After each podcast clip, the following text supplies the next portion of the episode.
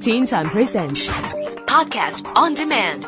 Log on to podcast.rthk.hk. Teen Time Podcast on Demand. Hey, and welcome to Style File. I'm Jennifer Sue.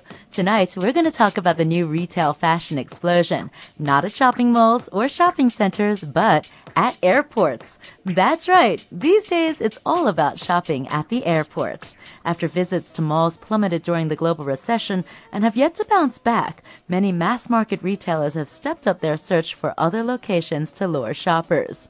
Now, it used to be only about clothes, luggage, and electronics, mainly for men. But now a new wave of stores in the airport have moved beyond the businessman traveler. There are a couple of drawbacks, though, to airport shopping. Usually, stores are smaller, with less choices, and customers are often rushed or carrying those, you know, big bags, which limits their shopping time or patience. But research is showing that despite some of those drawbacks, people at the airport are usually bored, unable to leave, often delayed, and they will shop and buy. It also used to be that airport shopping was mainly set up for duty free shopping.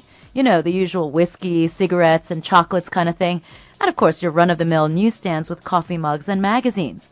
Now, it's not unusual to see more stores for teens, fashion-forward ladies, and kids. For instance, at the Hong Kong International Airport, you can find a whole variety of toys for kids at the Disneyland store, to any kind of international designer handbag, duty free, of course. And guess what? People are actually buying a lot.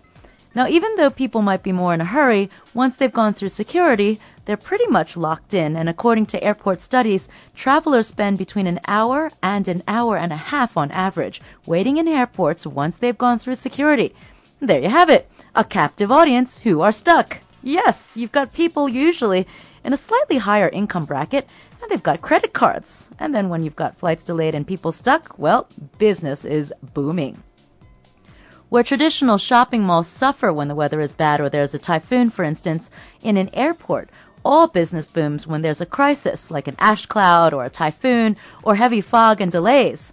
Airport retail research has also indicated that people are in a hurry and just don't have time to try on clothes. So a lot of times t-shirts and accessories sell a lot better. Anything that you can grab quickly, I guess. Now, the other thing about airport shopping is that retail stores have to change their layout. For instance, aisles have to be a lot wider. They've got to be wide enough for luggage and luggage carts. Stores also are more open, with less mannequin displays behind glass, and rather more like available merchandise up front that the shopper can actually touch and feel immediately. It's just a lot more tactile. Now, for me, one thing I really like about airport shopping is that I don't feel guilty about it, okay? Like sometimes if I'm busy, I know I have a lot of stuff to do, but then I see a nice bag, you know, I'm walking along in Lan Kwai Fong or something, and I'll go into a shop and waste time. I'll feel really guilty about it because I know I shouldn't have done that because, you know, I had to do other work or my homework or whatever.